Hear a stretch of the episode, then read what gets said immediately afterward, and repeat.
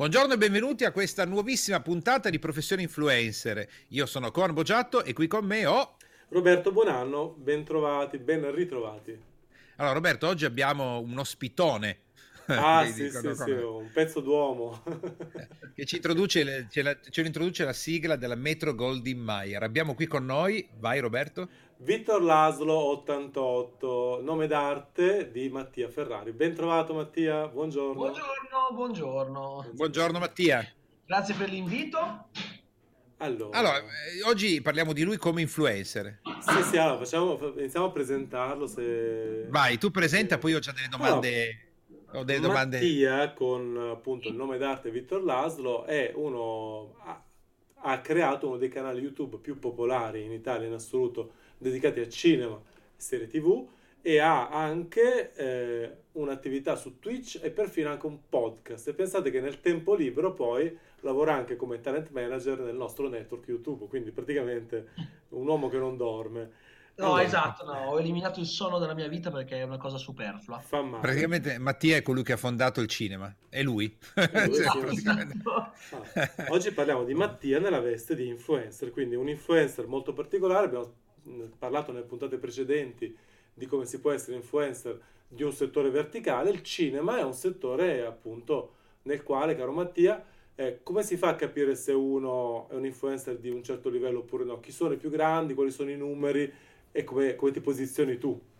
Allora, si capisce eh, da quanto effettivamente le persone tengono in conto le opinioni dell'influencer e lo citano anche in contesti in cui non stanno parlando magari con lui direttamente. Okay. Uh, ad esempio, tra i più um, quotati, tra quelli più apprezzati, ci sono Federico Frusciante, che è un livornese eh, anche piuttosto mh, grande a livello di età, perché comunque se non erro ha 46 anni, quindi non è un ragazzino eh, che si è messo a fare video su YouTube uh, con uh, la passione e l'entusiasmo tipici dei ragazzini, è un, un, uomo con anche lui un grande entusiasmo che però diciamo che ha una videoteca ah. a Livorno e le sue opinioni sono sempre tenute in grandissimo conto. Lui parla anche di cinema impegnato, non parla solo eh, delle ultime novità, anzi lui è diventato famoso per le sue monografie lui fa monografie che durano anche 3-4 ore. Recentemente ha caricato una, uh, lui carica ogni anno il meglio e il peggio mh, della stagione appena trascorsa, lo fa a gennaio. Quindi ha caricato meglio e peggio del 2018 che se non erro dura più di 6 ore. Caspita. 6 ore. Ed è riuscito comunque a ottenere visualizzazioni importanti. Se non erro, dovrebbe averne fatte, credo, 70.000.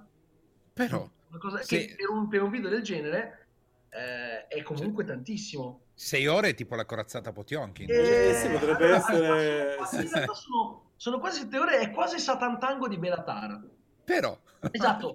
Meglio e peggio 2018, 6 ore e 25 minuti, 110.000 visualizzazioni. Ma poi sa- sapete qual è il bello? Che poi gli altri video li fai di due minuti. no, lui, è proprio... No, lui è sempre anche le monografie, lui fa monografie sui registi anche di 3, 4 Ah, lui ha anche un Patreon? Lui ha anche un Patreon che ha aperto recentemente, eh, solo qualche mese fa, credo non saranno mm-hmm. neanche sei mesi, e per il suo Patreon lui realizza anche le mini recensioni, le cosiddette mini rece, e ne carica moltissime e quelle sono brevissime perché per appunto le fa per i... Ok, per ok, quindi lui ha 203...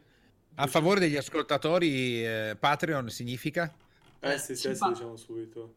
Patreon è, è, un, è un, sito che sì. ti permette per l'appunto di uh, crearti un pool di mecenati, cosiddetti sì. mecenati. Sostanzialmente tu proponi un progetto uh, sulla, sulla, sulla, tua pagina sì. Patreon e offri dei perk. E praticamente è come se fosse una sorta di abbonamento mensile. Mensilmente si può decidere di dare uh, una quota, è una sorta di crowdfunding perenne. Okay. Funziona un po' come Kickstarter a livello di perk, solo che tu sottoscrivi un impegno mensile per la cifra che eh, concordi quando, sì. quando, supporti il progetto e ogni mese i tuoi Patreon ti mandano la loro, la loro, quota per sostenere il tuo progetto e hanno dei vantaggi che possono essere eh, le chiacchierate con te, possono essere mm. prodotti, ad esempio c'è un ragazzo che si chiama Rick Dufer che Uh, lui mh, ha un canale in generale sul web è presente come sì. un influencer filosofico, lui parla mm-hmm. di filosofia e per appunto con il suo Patreon ogni mese si ricevono dei libri a casa. Eh, dei libri scelti da lui che parlano di filosofia, ma non solo. Insomma, lui cerca di esportare la cultura presso il suo pubblico Bello. molto molto forte. Allora... Bene, avete soddisfatto la mia curiosità come ascoltatore. Sì, sì, poi, ma Mattia sta deviando, io, io ho detto Patreon, non ho, cioè, forse ho sentito parlare una volta, sì, ma proprio sì. con nome sfuggente, ma non sapevo cosa fosse. Quindi ah. grazie, perfetto, alla grande. Ah, Mattia, per me non fa abbastanza traffico il signor Frusciante. No? Quindi, cioè, quindi gli esperti, secondo te, di un settore verticale non si, non si mettono in, uh, in classifica in base alle visualizzazioni agli iscritti ma solo no, la reputazione. No, no, no. no. Eh, Frusciante, ad esempio, ha uno status molto forte. Quindi la reputazione eh, è più importante delle visualizzazioni. Sì, molto spesso sì, assolutamente. Poi eh, io diciamo che sono, ma, ma non, per, cioè, non, per, mancanza di modestia, cioè guardo ai fatti, sì. Eh, sono diciamo tra influencer che parlano di cinema, tra quelli più eh, conosciuti in Italia. E poi abbiamo anche, vabbè, il buon Sinergo di Q2 sul server, che sì. Anche lui parla di cinema, anche se lo fa in maniera un po' diversa, perché lui magari a lui non interessa per sua stessa missione essere sempre sul pezzo, magari lui di un film molto atteso ne parla mesi dopo, riuscendo comunque ad ottenere un traffico ottimo e l'interesse del suo pubblico, perché al suo pubblico interessa quello che pensa lui del film. Perché poi ci sono influencer che invece, ad esempio, eh, anche per me è così, però um, molti si fiondano a vedere i miei video quando uh, esce un film. Ma ad esempio Mattia, visto che le visualizzazioni, gli iscritti al canale sono numeri oggettivi certo. e visto che noi nelle altre puntate abbiamo parlato più volte del fatto che 100.000 visualizzazioni di un settore di nicchia sono tantissime sì. e magari valgono un milione di visualizzazioni in un altro settore che è più generalista. Sì, ecco, tu parli di autorevolezza. Io che sono un influencer novello, che sto ascoltando professione influencer, dico ok, ma come faccio a capire la mia autorevolezza se non, ho, non devo guardare espressamente il numero di visualizzazioni o confrontarmi con milioni di iscritti? Cioè da dove, da dove evinco di avere un'autorevolezza maggiore rispetto a sei mesi fa? Uh, è tutta una questione di tempo. Uh, l'autorevolezza è una cosa che si crea con il passare del certo. tempo. Un frusciante, ad esempio, può accorgersi della sua autorevolezza quando, viene, quando si parla di lui nei forum, quando okay. tante persone magari si sta parlando di qualcosa che, in cui non c'entra lui e dicono eh, a Frusciante è piaciuto. O, oppure, okay. oppure io, a me è capitato una volta di entrare in un gruppo con il mio account uh, personale, quindi mm, se uno non sa come mi chiamo, se non, non mi conosce, non, non, sa che sono io, ero in una discussione e stavo per appunto chiacchierando, a un certo punto esce uno e fa, ah ma Victor 88 il film non è piaciuto. Ah. Sono io, 88. quindi capito, cioè mi, mi, eh, mi, aveva fatto ridere questa cosa, quindi quando vieni citato uh, in, in un contesto che non riguarda te, lo capisci, lo capisci anche eh, secondo me, mh, proprio uh, da queste cose, da come, da come si parla anche e soprattutto lo si capisce quando inizia ad avere tanta gente che ti odia. Quando iniziano a odiare... È buono. Gente che parla male di te vuol dire che proprio lì hai uno status di, capito, di autorevolezza che... Quando okay. inizi ad avere gli hater, diciamo che quando hai tanti, cioè tanti hater ti fanno capire di più di, che, che, che, sei ah. che hai avuto un po' di autorevolezza rispetto a tanti follower. Un po' mussoliniano, tanti ether, tanta gloria.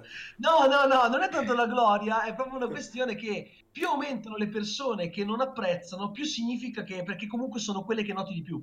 Vabbè, che fanno molto sì, più rumore. Ne parlavamo nell'ultima puntata, eh sì. eh, certo. E tu quanto tempo fa sei partito, Mattia? Con... Io ormai sono dieci anni. Dieci anni, quindi hai un, un lungo sì. percorso. Sì, praticamente da quando da, io, io, io, quando ho iniziato um, non, non, esistevano uh, persone in Italia okay. che parlavano di cinema regolarmente. L'unica persona uh, era, vabbè, ai tempi, Yotobi che però faceva recensioni sì. brutti, quindi non, non, c'era nessuno che ti parlava del film che stava uscendo. Era, okay. sono, cioè, paradossalmente, ma perché mh, mm, semplicemente non esisteva ancora la community come la conosciamo.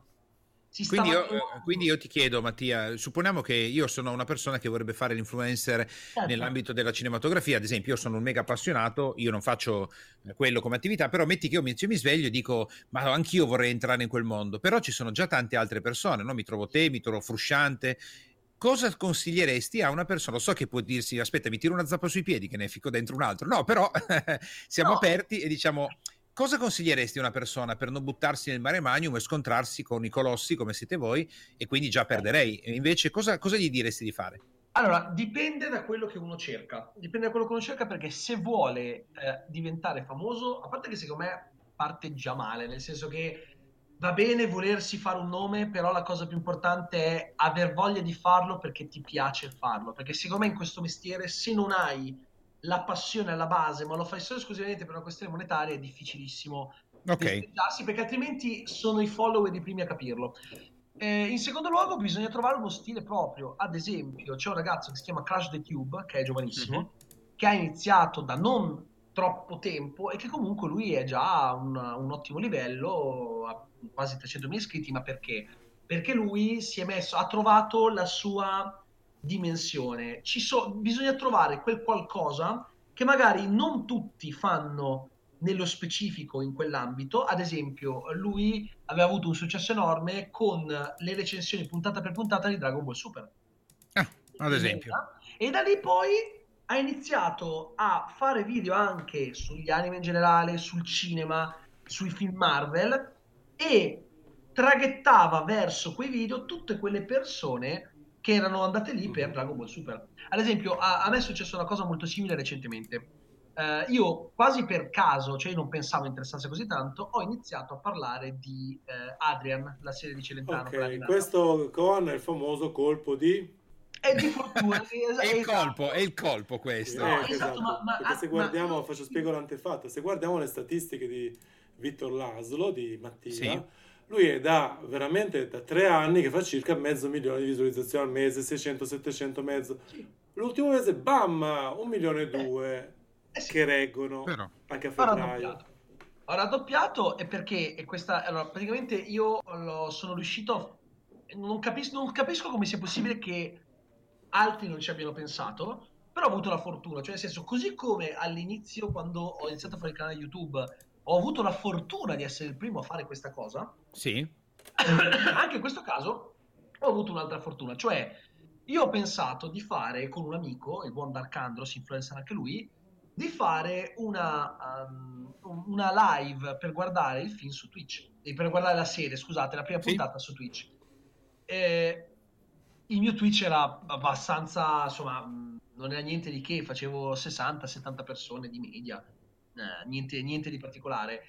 Quella sera ne abbiamo fatte 1800 di media. Però, okay? Sono tante, sono primo livello sono italiano. Eh. Ma il, il punto è questo, quelle prime puntate sono state date di lunedì e martedì consecutivamente, due giorni di fila. Sì. La seconda siamo arrivati a 2200. Eh, tanta roba. E poi quelle successive, sapete, quando si, quando si, tratta di una serie c'è un calo fisiologico. Certamente. È la prima volta in dieci anni che mi capita una serie, ok, che no, non abbia il calo fisiologico. Perché le puntate successive su Twitch sono, hanno sempre fatto sulle 1600, 1800 di media, che è tantissimo. Sì. E, le, e poi facevo anche i video su YouTube, puntata per puntata, c'è stato un po' di calo anche lì, però comunque si attestano tutte verso le 100.000. Che, eh, che tanto. Allora, visto che diamo una spiegazione dei numeri. Aspetta, Mattia, do una spiegazione dei numeri. Tecnicamente, 2000 spettatori contemporanei su Twitch ti posiziona nella top 10 italiana. Secco, Mamma mia. Secco. Qui, e pensa che Twitch è una piattaforma di gaming, cioè una piattaforma Tra dove, le altre cose. dove i, i contenuti maggiormente ricercati e desiderati sono quelli di videogioco mentre eh, 100.000 visualizzazioni per un video sono quella soglia psicologica per la quale sei sempre vendibile, cioè sì. sei appetibile per un cliente, perché quando un cliente sa che un tuo video può fare da 50 a 100.000 visualizzazioni, tu diventi un buon canale anche per la pubblicità e per il product placement. Assolutamente, Vai, assolutamente. Mattia, eh, Ma la diretta, la diretta, su Twitch, Mattia, sì. cosa, cosa, avete fatto? Perché io sono curioso perché alcune cose per me sono nuove, nel senso che io arrivo certo. da un mondo di influencing diverso da quello online, per me è stato è arrivato poi negli anni via via, no? Quindi eh, su Twitch voi cosa avete fatto? Avete, cosa vuol dire abbiamo guardato la puntata su Twitch? Allora, molto semplicemente abbiamo, um, ci siamo collegati e mm. avevamo il televisore acceso, non lo, inquadravamo, mm. non lo inquadravamo perché sappiamo eh, che Mediaset è un po'... Violi qualche legge se lo inquadri. In, in, sì, esatto, esatto. In realtà molti se ne fregano, io no, perché su queste mm-hmm. cose cerco di essere il più pulito possibile. E niente, guardavamo molto semplicemente la puntata, ma la cosa assurda, um, ero, io ero in collegamento Skype con uh, il mio amico, sì. cioè streamavamo entrambi sui nostri canali, lui streamava sul suo, io sul mio. E la cosa interessante che, che, è abbastanza assurda è che io purtroppo al momento avevo dei problemi col computer non riuscivo a usare OBS. Sì. Per cui io queste cose, questa cosa, cioè, se non sbaglio, sono entrato, credo, da quello che, mi, da quello che ricordo, da quello che mi hanno detto, perché ovviamente non potevo controllare in quel momento, eh, nella home di Twitch. Sì. Non erro, eh, co- streamando con uno smartphone con una connessione a 360p. Quindi insomma, a maggior ragione, vedi, quando, quando ti dico io che la tecnica conta molto, molto, molto meno del contenuto. Il contenuto è il principe eh sì. assoluto per l'influencer. Per quanto mi riguarda, sì. Se poi riesci a fare contenuto, più tecnica, più costanza, più, eh sì. più, più, più, più tutto arriva anche il colpo. Lì fai, fai di tutto di più. Però vedi, lui ha fatto il record di visualizzazioni su Twitch da uno smartphone in maniera abbastanza arrangiata. Eh. Quindi Perché? tu che sei esperto, Mattia, un video party su Facebook vuol dire guardare il video insieme e commentarli insieme. Sì, è una cosa di quel... Sì, dovrebbe essere una cosa di quel tipo, esatto, sì, sì. Perché io il video party su Facebook, quando è uscito, ho detto, ma aspetta un attimo, ma perché io dovrei mettermi lì di fronte a, a dire ai miei amici di guardare un video insieme? Ho pensato, probabilmente come eh, quando sei a casa e dici, ragazzi, ci guardiamo un film insieme? Esatto, e mentre lo guardi insieme, di... commenti. È una cosa di quel tipo, perché comunque io su Twitch ho questa rubrica, cioè che mm. ce l'avevo già prima di di vedere Adrian, l'avevo già fatta ad esempio, uh, avevamo visto il film, quello, dei Van, quello l'ultimo de, di Vanzina prima di morire, Natale a 5 Stelle, che sì. in realtà poi era stato, non era, non era diciamo, non, aveva, non, l'aveva finito, però era un po' il suo lascito. Sì. Avevamo guardato anche quello su Twitch, avevamo guardato anche qualche altro film trash, funzionava. quelle, funzio- quelle funzionavano, si facevano 200-300 spettatori di media, che non è una media altissima, però comunque sì. su Twitch è grosso modo dignitosa. È rispettabilissima considerando che si fa cinema, è una piattaforma di giochi, caspita. Assolut- esatto, sì, sì, io comunque faccio anche giochi, però tu pensa, cioè in realtà è una cosa che ha senso, però per Twitch è strana. Quando io faccio giochi faccio una media di 100-120 spettatori, quando parlo di film ne faccio 200-300. Eh beh, chiaramente, mm. perché il pubblico tuo che ti sì, è sì. portato su quella piattaforma ti segue per altri motivi, non per i giochi. Sì, e la cosa interessante è che ho notato che molti scrivono che non mi conoscevano e mi hanno conosciuto per ah, Dacci due o tre peculiarità specifiche del settore dell'influencer del cinema. Anche partenza, però non riesce a farsi rispettare, ha dei primi numerini interessanti. Quali sono i piccoli vantaggi che può avere dall'inizio? Dai, iniziamo a vedere un po' di roba pratica. Non monetaria, eh. intendo. Cosa ti arriva, cosa non ti arriva, che invidia hai? Allora, dunque, uh, se uno ha dei numerini Dipende, allora, dipende per appunto quel discorso che facevo prima, che cosa sta cercando. Ci sono persone che si accontentano e fanno benissimo, secondo me, perché sì. ci sono persone che magari non riescono ad andare oltre un certo numero, oltre una certa nicchia. Mm-hmm. I vantaggi sono però che, ad esempio, quando tu hai una nicchia non fai tantissimi numeri, ma la nicchia è molto uh, affezionata, mm-hmm. il tuo vantaggio è che puoi, per appunto, aprire un Patreon e quindi ti arrivano dei guadagni che non sono direttamente derivanti dalla partnership con Google o comunque... Ah, ma io parlo di cose molto più terra a terra, cioè iniziano a invitarti al cinema, iniziano ah, a mandarti i DVD, ah, sì, Blu-ray... Ah, proprio a, livello sì, di sì, vantaggio. Pratico, ah, pratico, proprio roba materialistica. Che beh, allora, se non fai numeri enormi, ma comunque muovi una nicchia, eh, una cosa che, ti, che, che può essere interessante, magari le aziende ti contattano non per fare chissà quale tipo di placement, ma cambio prodotto. E quindi ti possono arrivare gadget che possono essere utili perché li puoi inserire nei video, uh, possono essere ad esempio action figure, possono essere magliette. Uh, Ma Mattia, sono curioso, nella tua vita, quando, su, quando, ti ricordi quando è stata la prima volta? Cioè la prima volta, non intendo la prima volta, ma la prima volta esatto, che ti è arrivato qualcosa, che dici, cavolo, mi hanno inviato un DVD, mi hanno inviato un biglietto. Quando è stata la prima volta?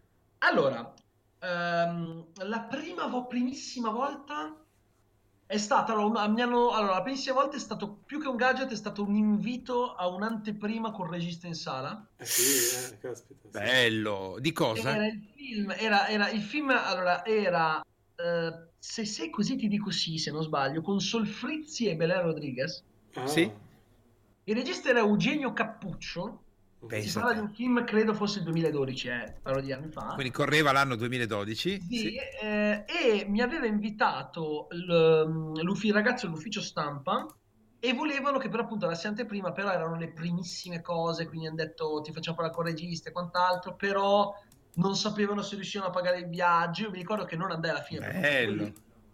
Poi però uh, sono iniziate ad arrivare anche le prime collaborazioncine, uh, mi ricordo una volta era un sito, non ricordo il nome del sito, che aveva mandato una maglietta, era un sito horror, se non sbaglio. Era, sì, era un sito horror, mi mandò questa maglietta, io ero contentissimo, erano le primissime collaborazioni. Poi io uh, avevo iniziato a collaborare anni fa, fa- facciamo conto, erano ormai credo un 6-7 anni fa, con una... collaborare sempre in maniera molto, come posso dire, ehm, eterea, nel senso che c'era il rapporto di ti faccio vedere il film, ti do sì. eccetera, con aziende come Koch Media, ad esempio, con loro ho, un, ho sempre avuto un rapporto. È un distributore importante, certo. Sì, da quando esistono, tra l'altro, io addirittura uh, molto spesso con loro ho un rapporto talmente disteso che uh, io i film li vado a vedere nella loro saletta della serie a Milano. Uh, hanno questa saletta di proiezione, loro mi, ogni tanto se mi interessa un film glielo chiedo e mi fanno sì sì vieni pure, tranquillo. Bello, bello. sì, I vantaggi del settore specifico sono questi, con praticamente nella musica, nel cinema, hai, mm-hmm. hai, la possibilità di avere in anteprime contenuti in modo che la tua produzione editoriale sia sempre più competitiva e, sì. e interessante. E, le, le, anteprime per chi fa qualsiasi tipo di recensione, che sia dalla tecnologia ai film, sono fondamentali, fondamentalissime, richiedono molta serietà, vai lì, entri, firmi un contratto di non divulgazione entro una certa data, non puoi far foto, in certi momenti mi ricordo ti sequestrano i telefonini, ti richiudono via mhm. l'ingresso. Te li imbustano in queste buste di plastica ermetiche. Bellissimo. Eh sì, perché immagina se tu ti freghi un eh, po' certo. di film. E sulle anteprime, sulle anteprime, se volete, posso farvi un breve discorso abbastanza raggelante nel senso Guarda, io... io... ti direi questo. Oggi abbiamo chiuso. Scusa se il mio ruolo è quello di dare tempo. Là, abbiamo già finito eh, il tempo. già... Eh, ma te l'ho detto, con Mattia è facile eh. che il tempo... Magari potremmo fare una seconda, la prossima puntata, continuiamo a, parla- a parlare della storia di influenza di Mattia. E poi ci allora, ritorniamo per una terza per parlare anche della sua, della sua altra carriera perché, eh, perché cosa facciamo? Lasciamo gli ascoltatori sul raggelante e dobbiamo per forza fare un'altra puntata. Per forza, cioè... ah, rimaniamo sul eh, raggelante. Eh, lasciamo come tecnicamente si chiamano anche in ambito cinematografico gli anelli aperti. Cosa ah, succederà sì, sì. nella prossima puntata? Che cosa sarà anche, raggelante? Li chiamano anche cliffhanger, sai, il tizio, esatto. il tizio appeso a precipizio e tac finisce la puntata. Esatto. Va benissimo. Allora, okay. ci vediamo con questo anello, anello, com'è che era? Anello, anello aperto. Con questo anello aperto. anello domani aperto. con Mattia Ferrari, Vittor Laszlo. A domani. Allora, ragazzi, Mattia ci ha lasciato sul raggelante, ma eh, ovviamente abbiamo indotto noi in questo perché lo vogliamo ancora qui con noi. Quindi vi auguro una buona giornata e Mattia sarà presto con noi per sentire che cosa ci può raggelare. Buona giornata a tutti, Grazie. ci risentiamo prestissimo. Ciao Mattia. Ciao. A presto.